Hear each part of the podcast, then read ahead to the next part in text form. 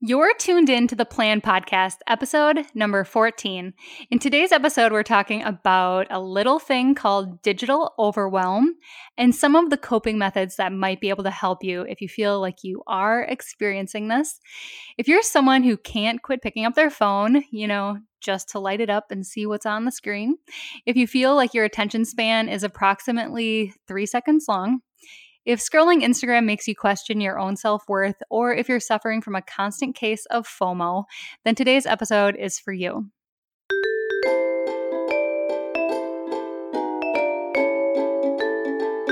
Thanks for tuning in to the Plan Podcast. We don't know everything, but we're putting together a plan to figure it out, one topic and episode at a time. If your goal is to live better, do better, or be better, then this is the podcast for you. So, grab your favorite pen, folks, and let's make some plans with your host, Danny Bruflot from Time is Honey. All right, Danny, let's get planning. I really think that some of us are exposed to like the digital overwhelm more than others, but I really think we all feel it to some degree or another, right? I mean, depending on your career, you might be really immersed in a computer and in the internet and in different sorts of apps and social platforms all day, kind of with the entire world just literally at your fingertips. I know this is how my day constantly feels.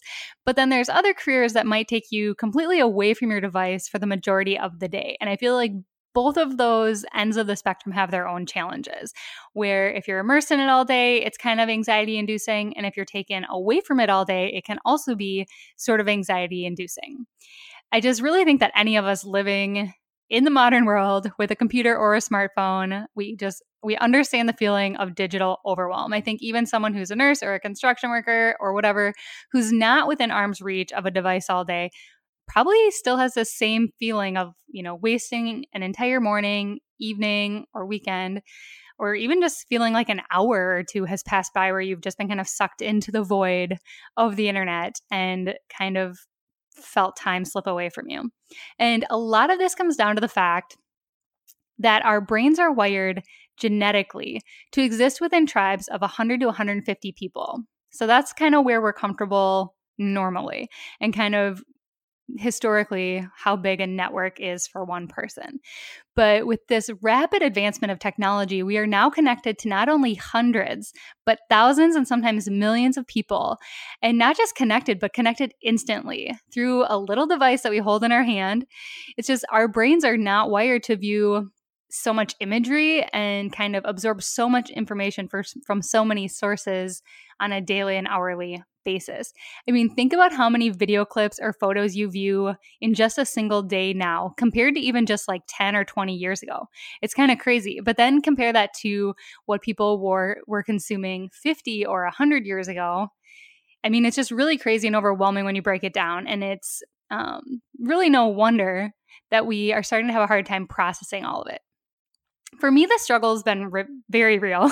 As someone who has worked very intimately with social media for nearly a decade, the concept of digital overwhelm hit me really hard and fast. And for several years, I think kind of back in like 2012, 2013, 2014, like the first three to five years of my career, I was managing social media accounts for as many as eight clients at once, which that's a lot. I mean, even for people who are managing social media full time, eight clients is a lot. And these weren't small clients. A lot of my clients had tens of thousands, if not hundreds of thousands, or even millions of followers. So to be bouncing back and forth and kind of managing all of this on my own, those years were really exhausting and overwhelming. Just the sheer amount of time that I was spending each day on different social media platforms or, you know, browsing the internet, reading blogs, reading news articles, and then sorting through messages and comments. It was absolutely ridiculous. And my first signs of digital overwhelm were I mean, the first thing was like almost an impulsive desire to check my phone. I started catching myself picking it up for no reason at all, or sometimes I would pick it up, not know I picked it up, and then 20 seconds later pick it up again and be like, why did I just pick this up again? and I know it sounds just like completely bizarre, but it was just like this impulsive need to look at it. And I would just pick it up, stare at the screen, and realize that I had no reason to pick it up. There were no notifications, nothing I needed to do. It was just an impulsive thing. And then even if there was something I had picked it up to do, it was like the second I lit up that screen, my brain went blank and I couldn't remember what it was I had grabbed my phone for. Then I also started noticing that my attention span seemed really short. Like if I was only doing one thing at a time, that seemed boring. I needed to be multitasking constantly. Otherwise, I kind of lost interest. Then the final straw for me was when I started noticing that my self esteem was being impacted by the hours that I was spending looking at all those perfect little squares on the internet. And this is the one that really started making me sad and I think really drove me to change my own behavior. Now, I noticed that I wasn't feeling as confident, that I was putting a lot of time and energy into thinking about how I looked or what other people thought. And on one hand, this was caused by my job because the work I was doing required that I be constantly consuming content through Instagram and Pinterest and all these spheres where perfection is really supreme. But my job was also the thing that helped me recognize this early on and helped me flip the script to keep things in perspective. You see, thanks my job, I knew better than to think that someone's skin was flawless or their house was that clean or their life was that happy. I knew that social media was a curated collection of images and moments because that's what people were paying me to help them do. So I I understood what was happening. And I know not everyone is that lucky. For me, it was easy to look past the shiny patina of Instagram and kind of dig myself out of that hole pretty quickly. But several years later now, and this is still something that I have to kind of check in on with myself regularly and kind of reset my brain to keep things in perspective, to separate real life from internet life, and remind myself that social media, no matter what the platform, is almost always a highlight reel of someone's very best moments. And for me, it's kind of a hazard of the job. But it's not just the comparison game that gets to me, it's also the very real issue of phone, internet, and device addiction, which is when all of these things are kind of taken to the extreme. At this point in the podcast, I just want to say that addiction is serious and addiction to your devices is something that can require professional treatment. So, although today's episode has some great tips and coping methods, the show notes for today also has some additional resources if you need further help. Research is now kind of showing us what happens in our brains when we pick up our phone and see notifications, or we view how many likes we got, or see a new text or message from our crush. Our brain releases dopamine, and over time, we start to kind of crave that little release of feel good hormones. And just like all addictive substances, we can get hooked into a cycle of performing that behavior in order to get the reward. And then we get a little irritated and crabby when we don't get it, either because we don't have access to our device we're somewhere that has no internet service, or maybe the post we spent hours on is getting nothing but crickets. And raise your hand if you've been there, totally raising my hand. You know, you put something out there, you aren't getting the response that you want. And instead of being able to just kind of put that out of your mind and walk away from it, it might like ruin your night or ruin your weekend. This is something that I've had to get way better at over the years. And for anyone who's putting themselves out there online, it's like, you have to make the decision whether things like that are going to drag you down and ruin your day or ruin your weekend, or you're going to move on from it. And it's not always easy. A lot of the apps and devices that we use are finally kind of starting to catch up with the research, but kind of slowly.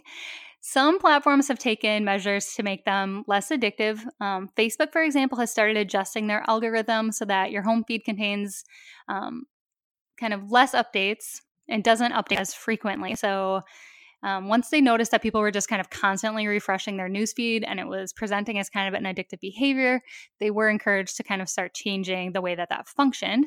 Apple also has introduced built in software that helps you monitor and limit your app usage. So, the industry that kind of helped create this issue of digital overwhelm and device addiction is making some attempt to do their part in reversing it. But, like I said, it's happening kind of slowly. So, now I want to talk quickly about some of the things that have worked for me and try to help you set up a plan to decrease your dependence on the devices and external gratification of social media. So, the first kind of aspect is identifying the manipulation that's taking place. One thing that can be really helpful is for you as a consumer to understand some of the ways that brands use social media and the ways that they might be taking advantage of your human instincts and human emotions.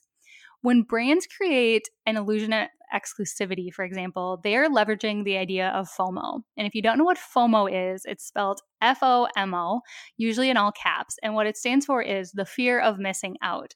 So it's that emotion of seeing other people doing fancy, nice, great things and fearing that you are missing out on that. And you can kind of feel that feeling right in the pit of your stomach. Um, it happens all the time on social media where you feel like everyone else is out doing something fun tonight. I'm the one that's stuck at home. That is FOMO. And a lot of brands take advantage of this, just your natural desire to be included and invited, and use it to sell you an idea, an event, or a product. We also see this with insecurities and imperfections. Brands take advantage of your fears and your insecurities. So, your fear of aging, or your fear of an imperfect body, or fear of your weight, or dry hair, crooked teeth, soft arms, whatever it might be, they kind of take advantage of those fears that we have that's natural to have, whatever it might be, and create images and write content that taps directly into that insecurity and primes you for a sale once you realize that a lot of big brands, you know, not all of them, some of them are starting to become more uh, sensitive, I guess, about this entire topic. But once you realize that a lot of brands, and not necessarily just big brands, even small brands and influencers and, you know, small business owners, anyone that's trying to market to, once you realize that these people are piecing together content, they have entire teams developing this type of content to tap into these emotions, it becomes a lot easier to kind of defend yourself against it. So for me, I think that this is kind of step one. Just kind of start reading online online content with a bit of skepticism. Think about who they're trying to reach, who they're trying to sell to, and what emotions they're trying to evoke from you in order to make the sale. The second part of this for me has been monitoring and limiting my usage. So, as I mentioned earlier, smartphones are now coming with built in software that helps you monitor your app and device usage. On the iPhone, you simply click on settings, and then underneath settings, you'll see a little purple icon that says screen time. It's usually about 10 items from the top of that list.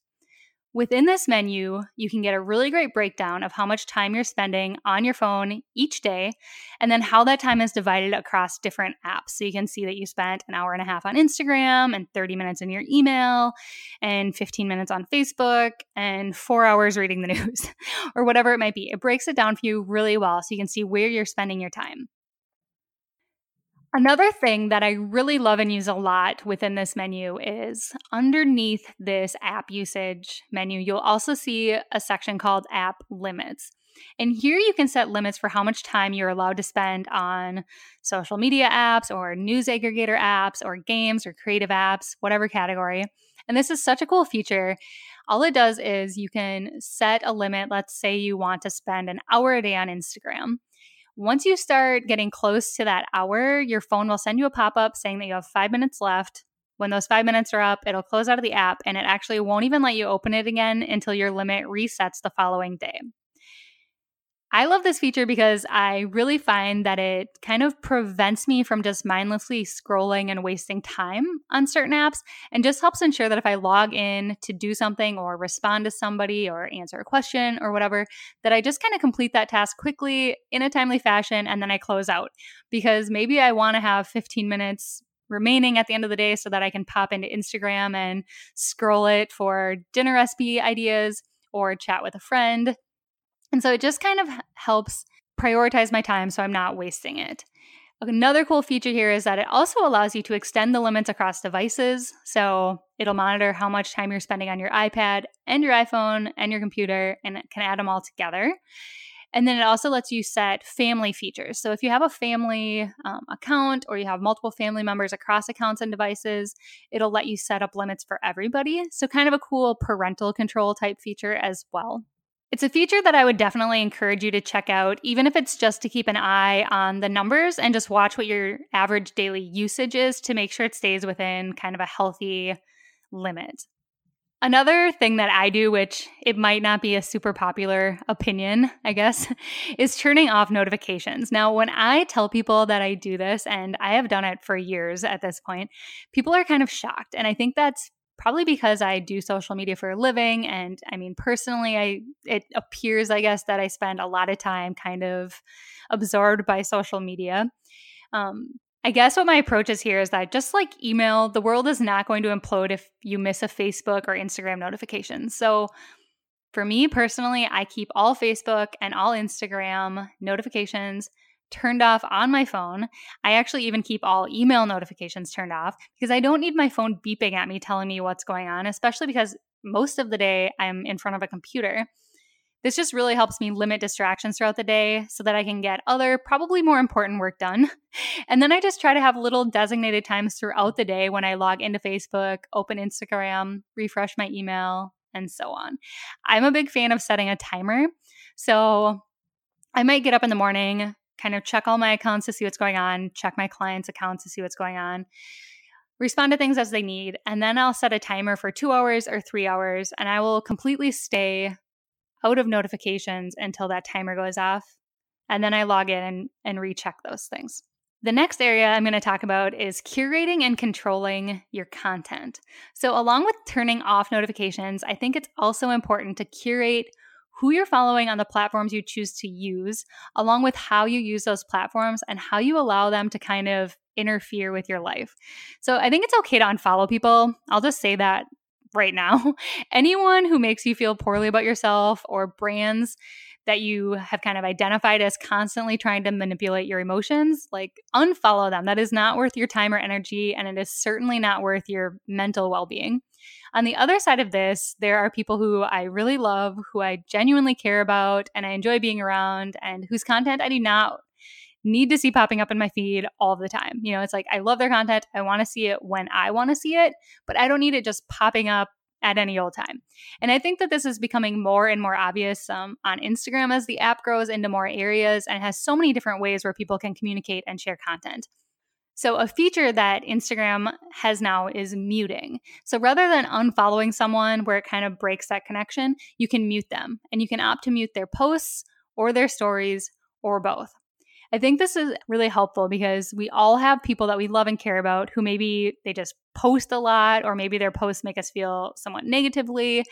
And it's okay to maybe want to follow their story but not see their posts or see when they post a photo to their feed but not necessarily keep tabs on what they are doing on a daily basis in story. You can always go to their profile if you want to see what they've been up to, what they've been posting, and watch their story there. And I think that is kind of nice because it just allows you to go and check in on them when you're thinking of them rather than having them kind of intruding into your day when you don't want that. So, to do this, all you do is go to someone's profile on Instagram, click on the three little dots that appear up in the top right corner, and then click on the red text that says mute. When you click on mute, it will then give you a little menu that says mute story, mute feed, and you can click on one or the other or both of these. And then this is also where you return to to undo this. So you can view this as a way to take a temporary break from someone. So say that someone's going on a really amazing vacation and you had to cancel your vacation because you couldn't afford it or couldn't take the vacation time. And you just don't really need to see that. Or they're leading up to a big product launch that just isn't relevant to you and they're talking about it all of the time. You know, take some time off. Go ahead, mute their story or mute their feed or both. And the next time you find yourself genuinely thinking about them, visit their profile, undo the muting if you want to. I really don't think that there's anything wrong with this. And honestly, people shouldn't really notice you're doing it. But if somebody approached you and was like, hey, did you mute my story? I think it's okay to be like, yeah, I did. This type of muting feature is also possible on Facebook by simply going to someone's profile and then rather than unfriending them, just selecting unfollow. So this will keep your friendship on the platform intact. So you're still connected in that way, but it'll reduce or remove the content from them from showing up on your feed all the time. I know in some ways it kind of sucks that we have to do this sort of manual labor to curate our feeds and to kind of prevent ourselves from seeing unwanted content, but I think if you want to use the platforms and if there's anything on them that is causing issues for you, just knowing how to do these muting and unfollowing features to kind of set these parameters for yourself is really helpful. And step by step directions for both of these are in today's show notes if you need to reread it again. So, my last little section here is getting some tech free hobbies. And I'm just going to end today's show kind of chatting about this, which it might be kind of obvious, but I really think it helps to make sure that you have hobbies and activities that don't involve so much technology. It's just a really good way to make sure you're keeping a healthy balance in your life. For me, I like to set aside time each day to read. And, you know, it's like I wish I had 30 minutes or an hour every day. Sometimes it's only 5, 10, 15, 20 minutes. But just taking that time to get my eyes off of a computer screen, reading a book, kind of escape a little bit, it really does a lot to kind of reset my mental clarity and my focus. If you can sit and read a book for five to 10 minutes, it helps you keep that focus. It really does. I also like to meditate, and I'm not a person that's like, oh, I'm so into meditation. I'm so great at it. I'm not. I'm terrible at it. Um, I'm not like the Zen person, like humming in the corner or whatever. But for me, what it means is just like getting my eyes off the screen, shutting my eyes, trying to kind of concentrate and direct my focus to one thing or nothing at all. And again, I do it for a short period of time, five or 10 minutes. It just, again, helps me reset my focus. For us, of course, we bike a lot, and especially in Copenhagen, you cannot be on a bike and looking around at your phone. There's too many other bikes around you. It's a very big hazard. So, biking as a mode of transportation has definitely helped um, kind of reduce my screen time. Uh, versus like if we were on a bus, I would definitely be sitting on my phone. And certainly if I was riding shotgun in a car, um, I would be wasting time on my phone for that, you know, 20 minute drive or three hour drive. And I'm sure a lot of you can relate to that. So, biking as a mode of transportation has helped have screen free time. You're out in nature, out in the fresh air. It's very nice. Um, another hobby we have is rock climbing. And I don't know about you, but I find it pretty hard to climb up a rock wall with a phone in my hand. So, that really helps having that hobby where, you know, you're just not, you don't have your phone on you. You're focused on the goal in front of you. And then recently, one the other weekend, Josh was out of town. He went to Austria and Switzerland for the weekend. So I had like four days home alone. And although I had a lot of work I wanted to get done, and you know, obviously I'm in an amazing city with plenty to do, but we'd been on the go a lot and had a guest recently. And I was just really looking forward to spending time at home relaxing and enjoying having the apartment to myself. And so I kind of went into it knowing that if I didn't make plans around it, I would get sucked into wasting time on my phone over the course of the weekend. And so I actually just kind of impulsively went out, bought a ukulele, and started taking ukulele lessons. Now, the, the lessons were online, valid. So I was watching videos on my iPad, but what I wasn't doing was scrolling my phone, looking at notifications. I spent almost every free minute I had that weekend playing around with this ukulele and learning how to play it. And I just kind of realized that the cool thing about learning a musical instrument is that it really occupies your hands and your brain, which I think is really cool and kind of satisfies that need that we have to like be multitasking kind of like when you're watching TV, but you feel like your hands have nothing to do. So all of a sudden you realize that you're also like scrolling Facebook or scrolling Pinterest on your phone while you're watching TV. It's that uh, second screen experience, as we like to call it now. Um, I've just been kind of finding over the last couple weeks that a musical instrument is kind of like that. It kind of fills that need where your brain and your hands are occupied. It's kind of cool. But if you're not into musical instruments, other things that could be kind of cool like this are uh, crafts like painting or knitting, um, just kind of things that can help keep you busy.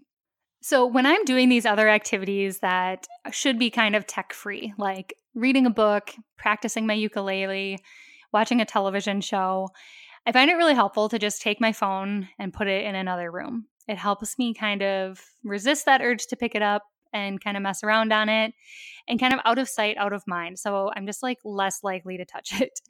Okay, so those are kind of the four areas that I've found to be really helpful in coping with and managing feelings of digital overwhelm. And just to recap them, one is identifying the manipulation. So, identifying what brands are taking advantage of and kind of just being aware of it helps you cope with it. Number two is monitoring and limiting my usage. And like I said, I just use the built in features that come on the iPhone now, and more info about that's in the show notes. Three is curating and controlling the content I see and how or when I see it. So, unfollowing, muting, limiting how people can interact with you. And then, area number four is having tech free hobbies. So, reading, walking, biking, learning a musical instrument, different types of crafts, making sure that you have a healthy balance of things that aren't centered around tech. And then, really quickly, a few other things that I've kind of heard from other people while talking about this, uh, seen online, and whatever that I thought I would just kind of mention here because they aren't things that work well for me, but that doesn't mean that they won't work well for you. So, one thing that a lot of people love is avoiding using your phone or computer an hour before bed and for the first hour when you wake up. Now, I can totally see the value in this it's beautiful. For me, it's very hard, especially because all of my clients are in the US time zone. And so when I wake up in the morning, it's important for me to jump on my phone, make sure any posts that were supposed to go up went up, make sure there's no fires, that there's no emergencies that I need to address. And so, as much as I wish I could wake up and just do some yoga and go for a long walk, I do have to jump on my phone pretty immediately um, and just kind of make sure everything is okay in that world. And same for my husband. His company is based um, partially in Denmark and partially in the US. So for him also, he's kind of got to jump on his phone first thing in the morning and make sure everything is okay in the US office.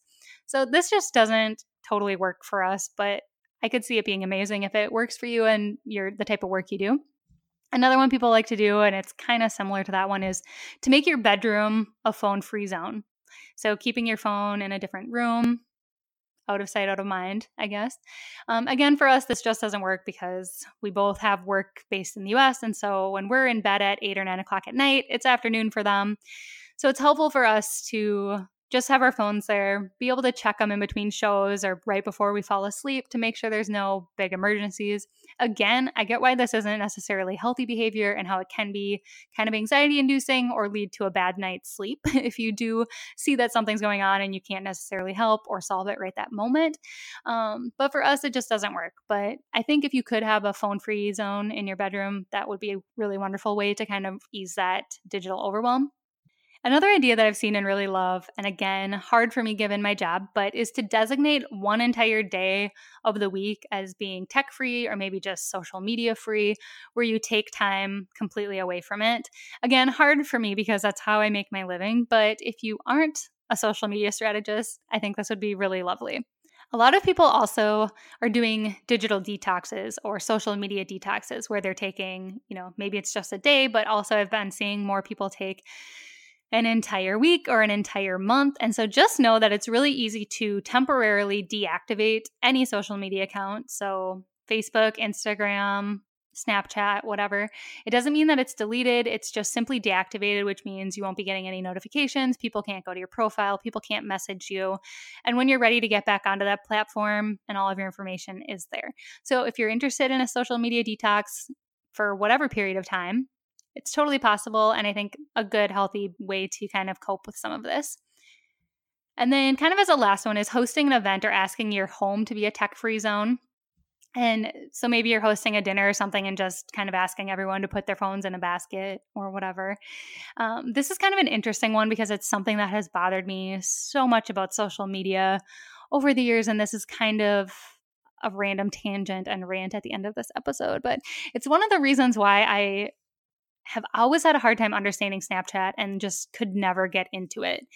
And I had an account on there for like a blip in time and I just barely ever used it. And I just, I found the platform to be so invasive in the way that it communicated with people. So the way it was sending me people's content, it was like I felt like I had no control over people sending me stuff and people that I didn't even know that well sending me stuff, and for it to be popping up as a notification that appeared as something that was just for me, even though they're sending it to 200 people. And I just found it so invasive, invasive of like my own mental space. I couldn't stand it. And then I also started realizing that the people in my life who were using Snapchat almost became like oblivious to how rude they were being with their devices, you know, whipping them out at dinner, whipping them out mid conversation, and also really intrusive of the privacy of the people around around them. So they would just like, you know, whip out their phone and start videotaping when you're in a swimsuit or your mouth is full of food or they're in your home and maybe you don't want like every aspect of your home put out on the internet or message to 50 people. And it just kind of like really turned me off to the whole thing and also made me really conscious of how I use Instagram story when that came out because it can be so similar. But yeah, so just kind of having these tech free zones or parties or events where maybe everybody takes a little break and you don't feel the need to post it and you recognize that the world goes on and these memories can be created without it being captured in a video. And this is something that I really notice in Denmark because here it's considered much more rude to be on your phone, especially in the presence of others, especially in someone else's home, and especially kind of in public. You don't see people out kind of catching each other on video um, out in public, out in restaurants. I think it's it feels like much more of an invasion of privacy here. And I really like that. Um, so I think just kind of being aware of that and not being shy about asking people to put their phones away at dinner or when they're in your home, I think that's totally okay. That just wraps up today's episode. And I really hope it was helpful to just kind of talk about this and maybe just to recognize that everybody feels it. I think everyone, to at least some degree, feels this digital overwhelm. But for a lot of people, it's leading them to abandon social media platforms altogether. And so, as someone who's currently living halfway around the world, around the world, and so far away from all the things and people that she's familiar with, I guess I just really have sort of a newfound appreciation for social media platforms and the way that they can connect us, make our lives easier, make us feel less lonely. It's just about knowing how to control them rather than let them control us or control our emotions. So, the show notes for today have more information and step by step directions for accessing those app usage controls on your phone, how to mute people, how to unfollow people, and kind of curate your social media feeds yourself. And then it also has links to a couple other podcast episodes by other people that I think are kind of helpful for continued learning on this topic, as well as resource for getting support if you feel like you're experiencing phone or internet addiction. So thank you so much for tuning in, and I will see you again soon.